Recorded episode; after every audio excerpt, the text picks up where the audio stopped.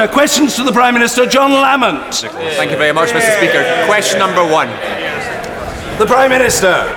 Mr. Mr. Speaker, I'm sure members across the whole House are always pleased when young people take an interest in and attend the proceedings of this chamber, such as those from Fitzwarren School today.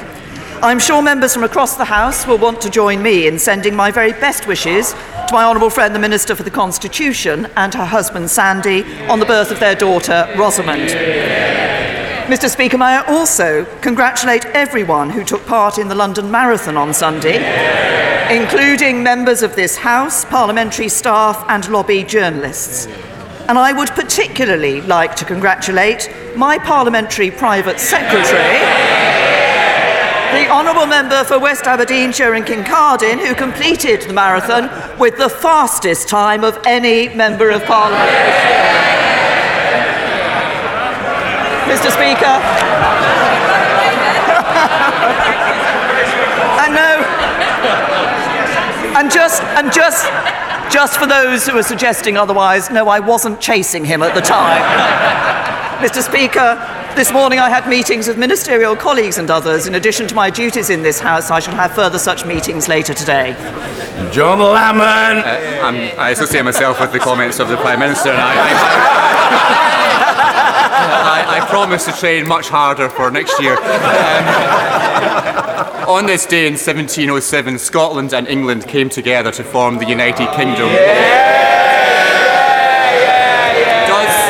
Does the Prime Minister agree with me that this union has served our country? This union has served our country well, and most people in Scotland agree with that. And does she further agree with me that rather than obsessing with independence, Nicola Sturgeon should get on with the day job and end her neglect of Scotland's N H S, schools, and the economy? Prime Minister.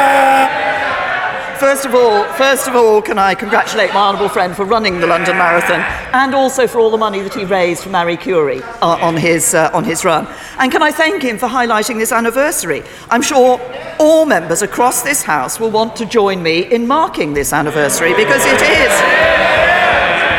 And he is absolutely right that under the S N P, under the S N P and government in Scotland, what we're seeing is public services getting worse, because the S N P, the S N P are focusing, are focusing on holding another independence referendum.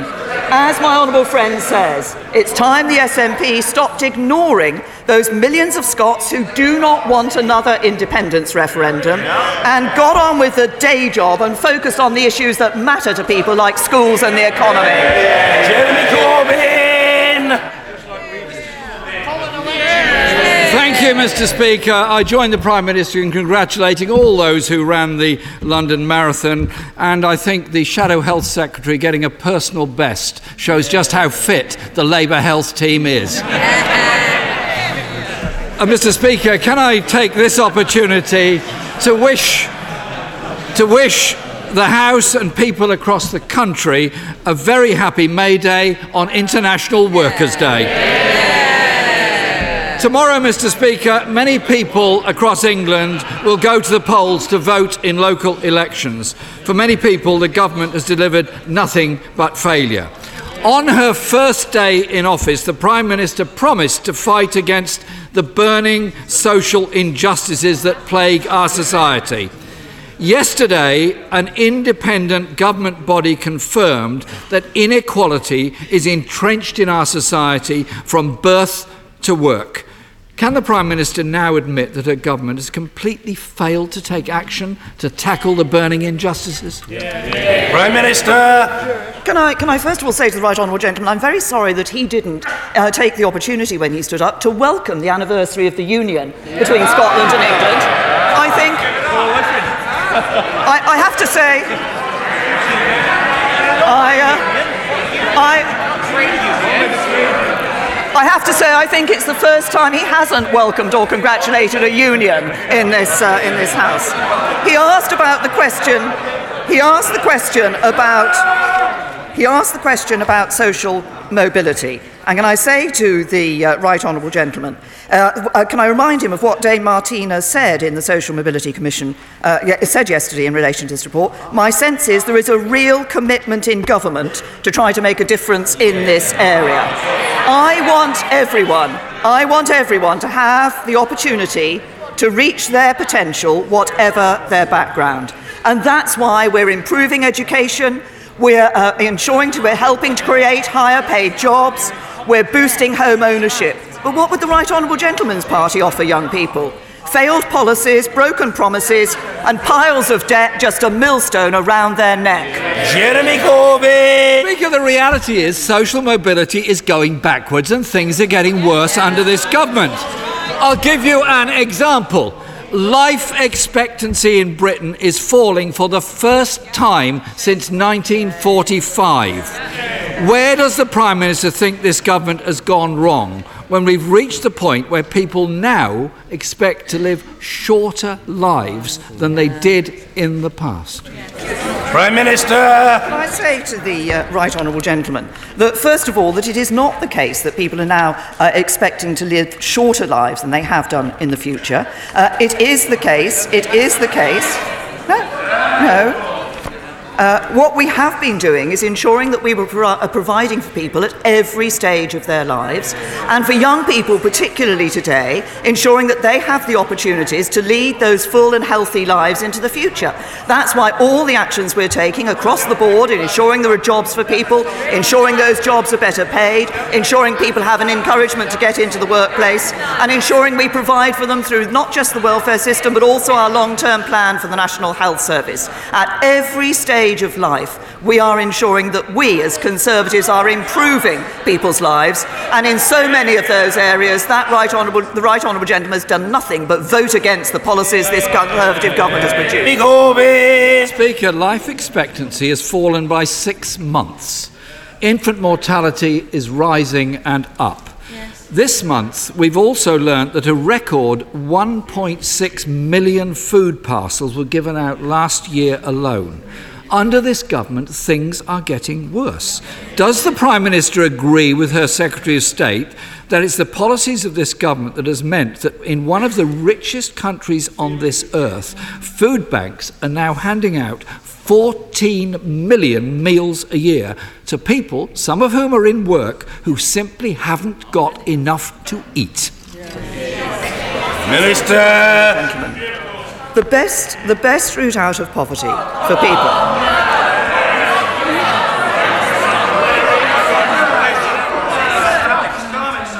At any stage, the question has been put, and the answer from the Prime Minister must be heard. The Prime Minister. The best route out of poverty for people is to be in the workplace. We want to ensure that we are seeing more better paid jobs being created for people in this country, and that's what we're seeing under this government. We see record numbers of people in employment. We see wages rising for the, the uh, real wages rising for the first time in a decade, and we see that this government is taking decisions that are helping people to keep more money in their pockets. Tax cuts for thirty-two million people, an increase in the national living wage, freezing fuel duty. All of these have been of major benefit to people. And what did the Right Honourable Gentleman do? On fuel duty freezes, on tax cuts, he's voted against them over a dozen times. Jeremy Corbyn! Mister Speaker, many of those people receiving food parcels, which has increased by six hundred thousand in four years, are actually people in work because of the low wages they're on and indeed the frozen wages for many over the past ten years. Even our own Secretary of State admitted that universal credit has caused people to rely on food banks. Yeah. The number of older people now not getting the care they desperately need has risen to one point four million. Think of that, one point four million people in need of social care. Things are getting worse. Does the Prime Minister agree with Labour's plan to properly fund social care, or with her former deputy who wants to tax the over fifties and take away their benefits? Prime Minister! As I have said on a number of occasions in this House, we agree that we do need to ensure there is a sustainable long-term uh, future for social care, and we'll be bringing forward proposals in relation to that. We have given councils... We have given councils access to nearly four billion pounds more for adult social care this year. That means a nine percent increase in real terms in funding for adult social care between twenty fifteen sixteen and twenty nineteen twenty. But it's not just about the funding that goes into social care. It's also about ensuring... Oh, no, lots of Labour members say, oh, yes, it is. Actually, no, it's about ensuring that best practice is seen across local authorities and N H S trusts. And that's why this isn't just... This isn't just about funding for social care for local authorities. It's also about our long-term plan for the National Health Service, the biggest cash boost in the National Health Service's history, stability for the N H S, improving social care, providing for people in their old age. Jeremy Corbyn. Mister Speaker, the Prime Minister seems to have her head in the sand. The reality is that seven billion pounds has been cut from adult social care since two thousand ten, a system teetering on the brink of collapse as care companies go into administration, and the stress on the residents of those homes and their families is unbelievable. We need a serious strategy that ensures people get the social care they need when they need it. Under this government, Mister Speaker, things are getting worse on our streets too. Violent crime is up by nineteen percent. Robberies up by eighteen percent. Knife crime at the highest level on record. And two point three million criminal investigations closed because the police were unable to identify a suspect, I believe because they have insufficient staff to do it. Does the Prime Minister accept that there is a violent crime epidemic that has arisen on her watch and is tearing our communities and our families apart? It has to be addressed by investment in our communities. Prime Minister. Can I first of all say to the Right Honourable Gentleman, because he made a reference in relation to care companies at the beginning of his uh, question, uh, with a, a suggestion that this was a worrying time for all those who are in the uh, provisions that are provided by those care companies. Of course it's a concerning time for them and their families and for the employees of the company concerned. I think he's referring to Four Seasons. The Care Quality Commission is absolutely clear that there is no risk of service disruption at this time, and there should never be a gap, never be a gap in care for an individual. Uh, that's because of the twenty fourteen Care Act introduced under Conservatives in government, which places a duty on local authorities to intervene to protect individuals where their provider is unable to carry on care because of business failure. Uh, he then went on to talk about the issue of crime. And can I say to the Right Honourable Gentleman, first of all, what we do see is that overall under the crime survey, actually crime is down by a third. Uh, uh, he quotes the figures from police recorded crime. He has actually been hauled up, I think, by the National Statistics Authority previously for failing to quote the crime survey and for only quoting the police recorded crime. He talks about more money being available to police. There's uh, uh, around one billion pounds more money available to the police this year. Police and crime commissioners plan to recruit three thousand more police officers. But what do we also need to do to tackle knife crime and to tackle serious violence? And yes, we are concerned about it. That's why we've brought forward the serious violence strategy. We also need to ensure that we're dealing with drug crime. We also need to ensure that we're turning young people away from violence and ensuring that police and others have the powers to do their jobs. So I'm sorry, to, I have to say to the Right Honourable Gentleman, I'll take no lectures on this from somebody who voted against more money for the police and voted against tougher, tougher laws on knife crime, because that's not helping the police or us. Jeremy Corbyn. Well, Mister Speaker, maybe she, if she doesn't believe me, she can believe her own Home Secretary. He said in March, serious violence is on the rise, communities are being torn apart and families are losing their children. twenty-one thousand less police officers is a pretty obvious connection. There's likely to be a rise in crime and disorder as a result of it. Mister Speaker, under this government, things in this country are getting worse. Their cuts and incompetence have left communities struggling and pushed public services into crisis. They've cut council budgets by fifty percent. Poverty is up, waiting times are up, violent crime is up, all under a government that seems to care more about pushing its very damaging austerity agenda than tackling the burning social injustices. Ahead of tomorrow's elections in England, can the Prime Minister explain, can she explain why from social care to crime, from life expectancy to poverty, things are getting worse under her government? Yeah. Prime Minister! The biggest cash boost to the N H S in its history under this Conservative government. More people in work than ever before. More children in good and outstanding schools getting the opportunities for their futures. And what do we see from Conservative councils up and down the country? Conservative councils give better services, they recycle more, they fix more potholes, and they charge lower taxes. A vote for Labour is a vote for mismanagement, worse services and higher taxes. It's Conservative councils that give better services and charge you less. Evan Hollingray! Thank you, Mr Speaker. Would the Prime Minister confirm her support for Transport for the North strategic transport plan, which would help create an additional eight hundred fifty thousand jobs and one hundred billion pounds of economic growth by twenty fifty by connecting the key cities of the North through Northern Powerhouse Rail and improving key trunk roads such as the A sixty-four, which runs through the beautiful and, and economically stifled constituency of Thirsk and Malton? Yeah. Prime Minister! Well, I agree with my honourable friend about the importance of Transport for the North. We are giving the great towns and cities and counties of the North more say over transport investment through Transport for the North, enabling the North to speak with one voice on its vision for transport over the next thirty years. They've made significant progress in uh, fin- finalising their strategic transport plan, and I welcome that.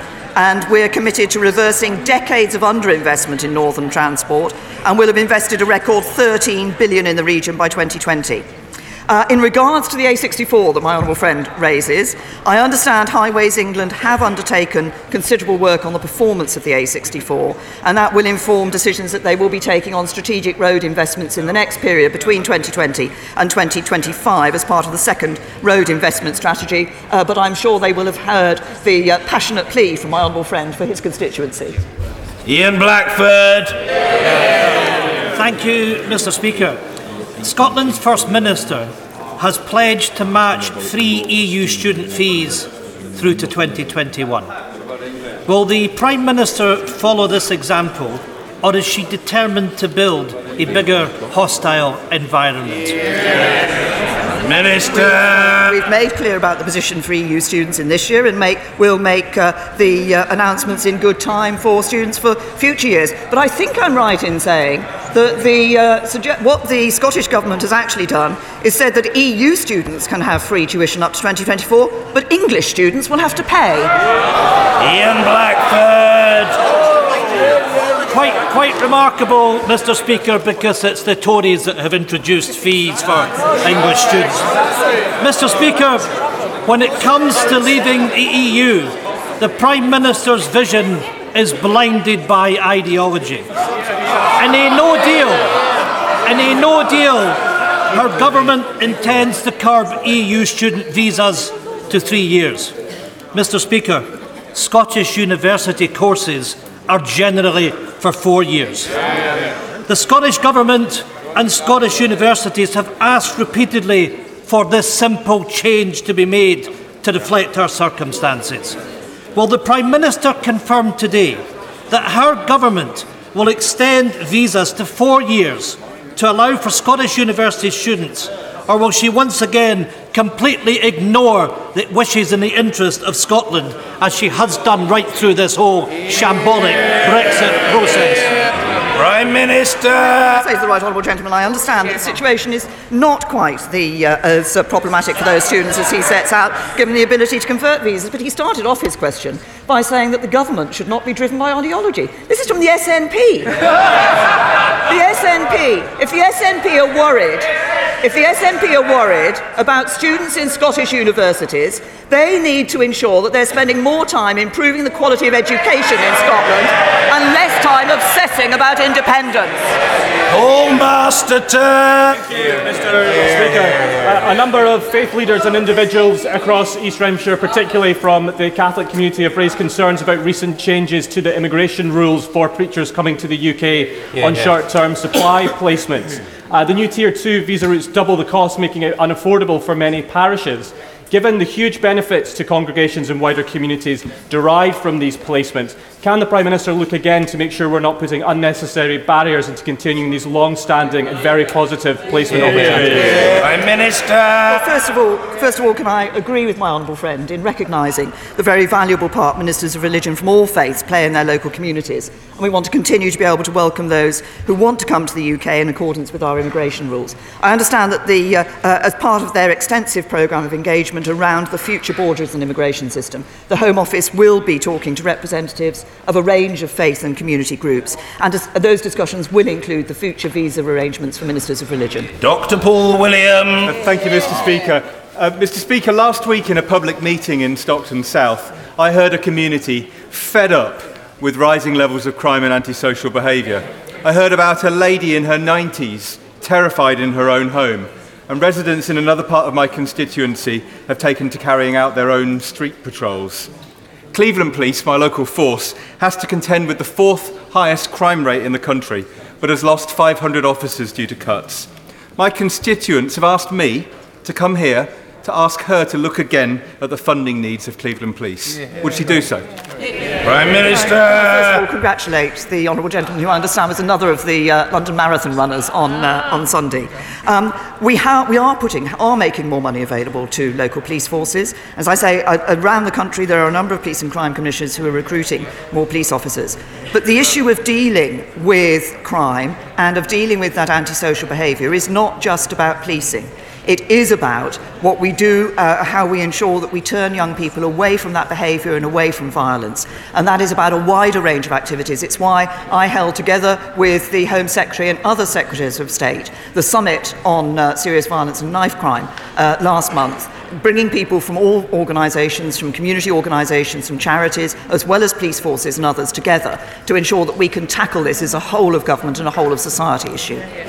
Charlie Elphick. Thank you, uh, Mr Speaker. Uh, in twenty seventeen, my constituent Rebecca Kruiser tragically took her own life. Uh, she had a whole life ahead of her, but she suffered from postnatal depression. Her son will now grow up never knowing his mother. And many mothers returning to work Uh, suffer mental health challenges while seeking to juggle the demands of work uh, and parenting. Tome- today is uh, World Maternal Mental Health Day. Does the Prime Minister agree that we need to do more to support the mental health of parents and uh, mothers returning to work, and will she back Rebecca's family's campaign for more specialist mother and baby mental health care units in Kent and across the country as a whole? Prime Minister! And well, can I first of all thank my honourable friend for raising a very important issue, and, and secondly send our condolences uh, to the family of the, his constituent, uh, particularly that young son who will be growing up without his mother. Uh, it is, it is this issue of postnatal depression, that issue of people returning to work as well, and balancing those uh, childcare and work responsibilities is an important one. Um, we are looking at uh, a new returners programme to help those who are returning into the workplace. I know my honourable friend, the Minister responsible for uh, mental health, is also doing some very good work looking at this whole question of mental health provision, particularly for uh, mothers, uh, young mother, uh, mothers with, uh, with young babies. Uh, this is an area, it's right for my honourable friend to have raised it, it is one that government is looking at in a number of ways, and uh, we will aim to ensure that nobody else suffers in the way that his constituent and her family did. And Deirdre Brock. Yeah. Mister Speaker, the Prime Minister will not be surprised to learn I'd like her to finally spill the beans on Cambridge Analytica and Aggregate I Q visiting Downing Street. For more than a year now, I've been asking why these shadowy organisations were invited into the heart of her government, and she has been refusing to answer. When I write to her, a junior minister responds and says there's nothing to reveal, most recently saying no meetings took place. But I now have a written answer from the F C O saying ministers and officials had a series of meetings with Cambridge Analytica. Will the Prime Minister finally come clean? Which of her ministers, special advisers and officials have met A I Q or Cambridge Analytica? Where and when did those meetings take place? And what was the purpose of them? Yeah. Prime Minister! Lady. She has consistently stood up and asked me about, uh, about meetings that took place in Number ten, and she has had answers about meetings that took place in Number ten. My honourable friend, the Minister for the Constitution, has written to the honourable lady about this. We routinely publish information about ministers and senior officials' meetings with external organisation. The correct information has been published in the transparency returns for my meetings. Uh, but the honourable lady might also like to know that actually the U K government does publish far more transparency data than the Scottish government. David T C. David! Mister Mister Speaker, I have told the Financial Conduct Authority that one of the companies on their approved register owes millions of pounds, including money, to the F C A itself. In light of the collapse of another F C A-approved company a few weeks ago, leaving thousands without their life savings, will she find out what exactly the Financial Conduct Authority actually do to regulate the companies on their approved register?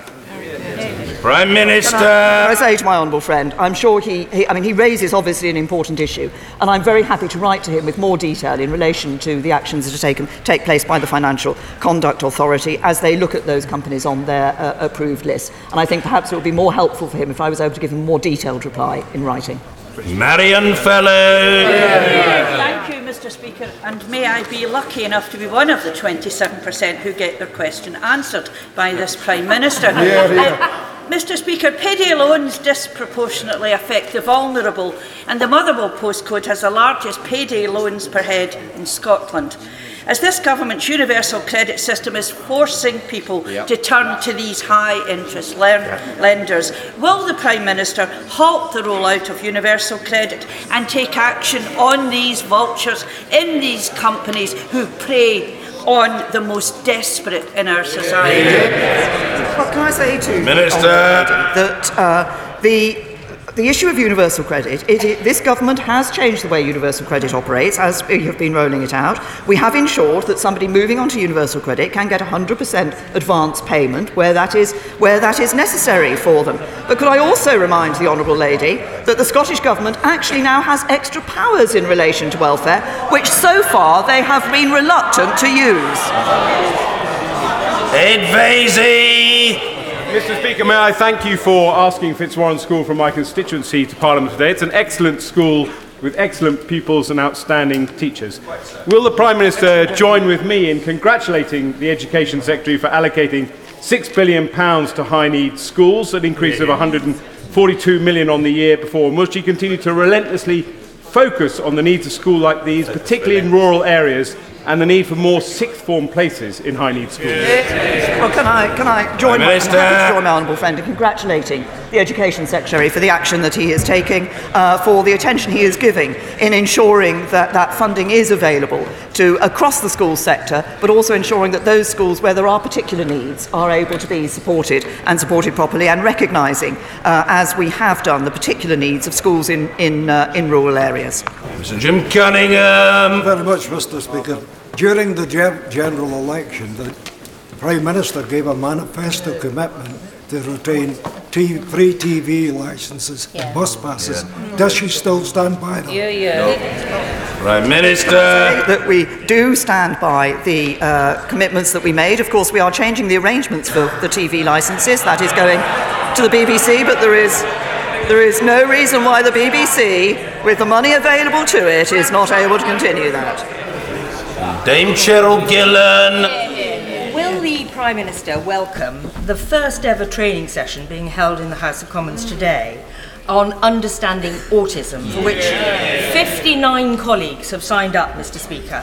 Each of us has around one thousand people in our constituency uh, that are on the autistic spectrum, and therefore it is vital that members of Parliament understand what life can be like for people with autism, and that they can provide their constituents with even better services with that understanding. Yes. Well, can I thank Prime Minister for raising this? Uh, she has raised this issue with me in the past when I think I uh, welcomed the suggestion for having these courses available to members of Parliament. I think it's very important. I congratulate those fifty-nine members who've signed up for the course today. It is important that we're all able to provide that support and understand rather better for those who come to our uh, surgeries and who we meet in our constituencies the challenges that they face. Yeah. Mister Stephen Hepburn. Will the Prime Minister commit herself here and now to fly the flag and to build the three Royal Navy supply ships in British yards, including the Tyne, by reversing an unpatriotic decision to put this out to international tender? Yeah. Prime Minister. I say to the Honourable Gentleman, as he knows, actually we've taken shipbuilding in the United Kingdom incredibly seriously uh, by publishing a shipbuilding strategy which is aimed to ensure that we can enhance the capabilities of shipbuilding yards around the, around the country. Individual decisions are taken in relation to Royal Navy ships, but what's important is that we have an overall strategy that is encouraging shipbuilding around the country. Pauline Latham. Woodcock started the Dying to Work campaign to create uh, safety for people who've given a, a terminal diagnosis in their place of work. This week we reached over a million employees who are covered by the voluntary charter. Isn't it time now that the government took this on and filled, closed that anomaly in the law? I Minister. thank my honourable friend for raising this issue and for championing this campaign, and I know that she's met ministers to discuss this, and I think we all agree that it is important that a terminally ill person should not have uh, worries about their job, and that's why the Dying to Work Charter is so important and such a good example of supporting terminally ill workers, and I'm very pleased to hear that it has now reached the, uh, the million uh, mark in terms of the number of employees. Um, Employers are making commitments to their employees by signing that charter, and uh, that they will not be dismissed, uh, they will, and their families' financial security will not be put at risk. I will ask a minister to write to her about the aspect of the Disabilities Act and, and introducing, uh, looking at this in relation to legislation. Theresa Pearce. Thank you, Mister Speaker. In March two thousand fourteen, my constituent, Jadvinder Singh Bogle, went on holiday to Dubai and never came home. He was arrested, made to sign a confession in Arabic, convicted of possession of cocaine despite no drugs being found on him and no evidence of drugs, and is serving twenty-five years in a Dubai jail. We applied under the prisoner transfer agreement for him to serve his sentence in the U K so his elderly frail mother could see her only son. This was refused, as it appears all other applications have been refused since the P T A was signed by the U A E in two thousand thirteen. So I asked the Prime Minister, is that P T A agreement worth the paper it's written on? Prime Minister! Can I, can I say to the Honourable Lady, obviously I recognise her concern about the case that she has raised. I will ask uh, ministers in the Ministry of Justice and the Foreign Office to look at this issue and to uh, uh, come back to her on the particular case that she has raised. We do expect when we have uh, these P T A signed that we are able to ensure that they act, uh, that they do the job that they are intended to do in enabling those prisoner transfers. But I'll ask that the relevant minister writes to her on this specific case that she's raised. Tom Tugendhat. Thank you, Mister Speaker. Mister Speaker, uh, apart from an extraordinary leak, which I won't go into, the decision that has been discussed in many parts of the world at the moment is the possibility that we will be nesting a dragon in the critical national infrastructure of the U K by allowing Huawei to build the cyber network that will power five G. This decision is frankly extraordinary given the advice of the National Security Agency of the United States and the Australian Signals Directorate. Could the Prime Minister perhaps explain why she feels ignoring two of our closest intelligence allies and putting in danger a seventy-year intelligence-sharing relationship that has underpinned the security of the U K is worth it for Chinese commercial gain? Prime Minister. To my honourable friend, that we are committed to taking decisions uh, supported by a hard-headed, technically informed assessment of the risk. We do discuss very closely with our allies security issues. Um, we have uh, put in place a review of the five G supply chain to ensure that we have a secure and resilient rollout of five G, and the decisions of that review will be announced in due course. The priorities that we have in relation to the future of telecommunications are stronger cybersecurity practices, greater resilience in telecoms networks, and diversity in the market, and that drives our thinking. Sir Mark Hendrick. Mister Speaker, three weeks ago in this chamber, I informed the Prime Minister that nearly eight thousand children in Preston are living in poverty, a significant part of which is due to the rollout of universal credit last year. In her response, the Prime Minister used the hackneyed phrase that families where both parents are in work are five times less likely to be in poverty. That isn't an answer, Mister Speaker, it's a misleading statistic. Both parents working isn't a guarantee that they won't be living in poverty because of low pay.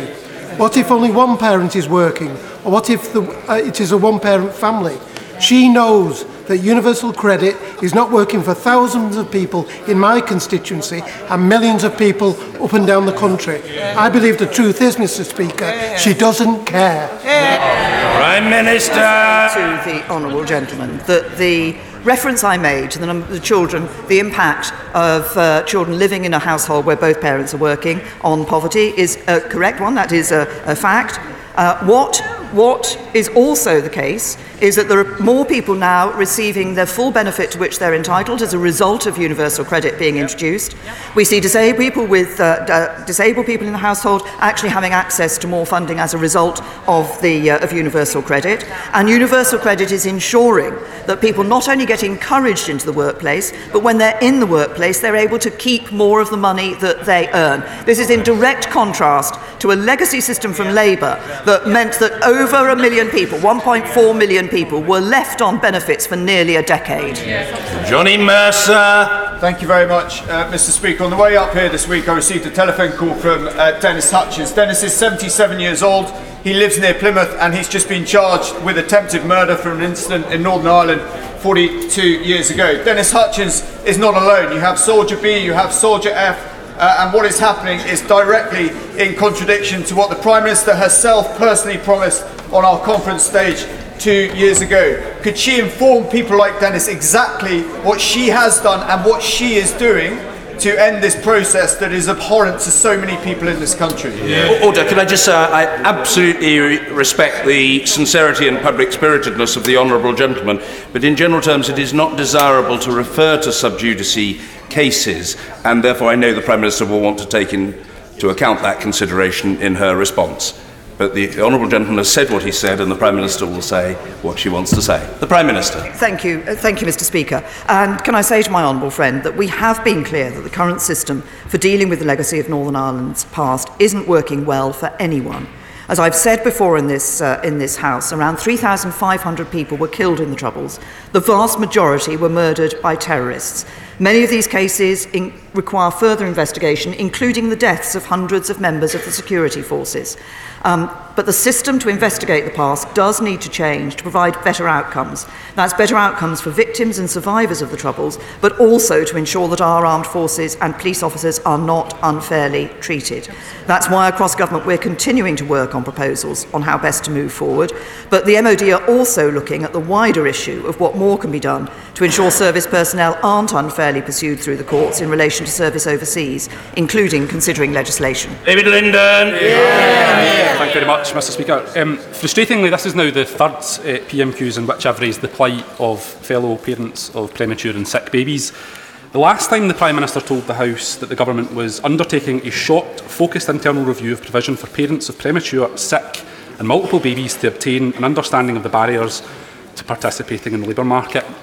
So when will the government publish the findings of that review and finally take action for us? Uh, first of all, can I congratulate the honourable member, because I understand he was another of the uh, members who ran the marathon on, uh, on Sunday. Uh, and uh, I understand he did it in support of Glasgow Girls Football Club and raised money for, uh, for that very good cause. Uh, officials in Bays are undertaking a short, focused internal review of provisions for parents of premature, sick and multiple babies. They're looking, they are looking at the issues the honourable gentleman raised, at returning to work, the barriers to returning to work and staying in work that some parents can face. They've been working with organisations such as Bliss, The Smallest Things and Tamba to better understand the issues for parents. And I'm sure that a minister will be happy to meet the honourable gentleman in due course when these conclusions are reached. Jeremy Lefroy. Thank you very much, uh, Mister Speaker. Nazanin Zaghari Ratcliffe has now been in prison in Tehran for more than three years, deprived of the presence of her family.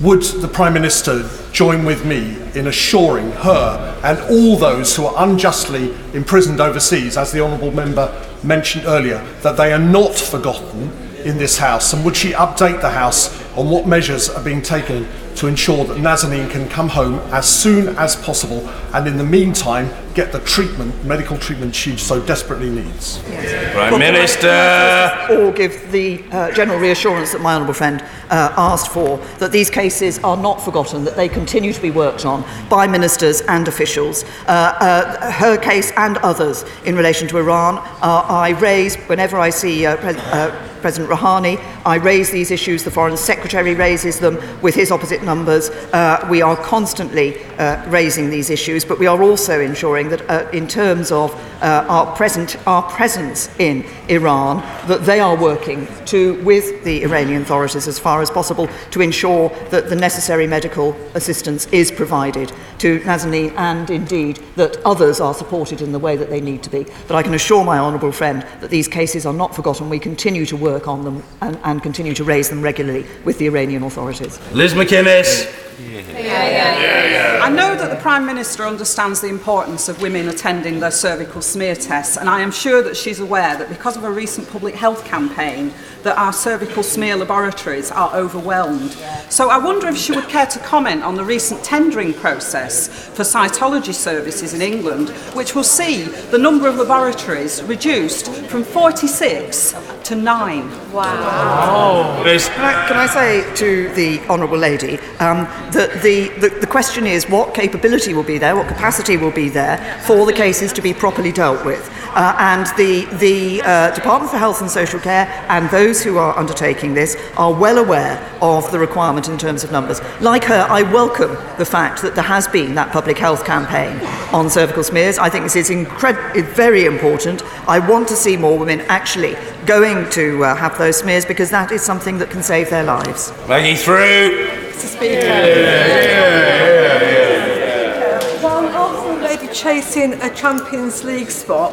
Yeah, Ilkeston yeah, yeah. Town is now celebrating their promotion to the Evo Stick Division One East. Yeah, yeah, yeah. Would my right honourable friend outline what the government is doing to support grassroots football, as it is so vital to our communities?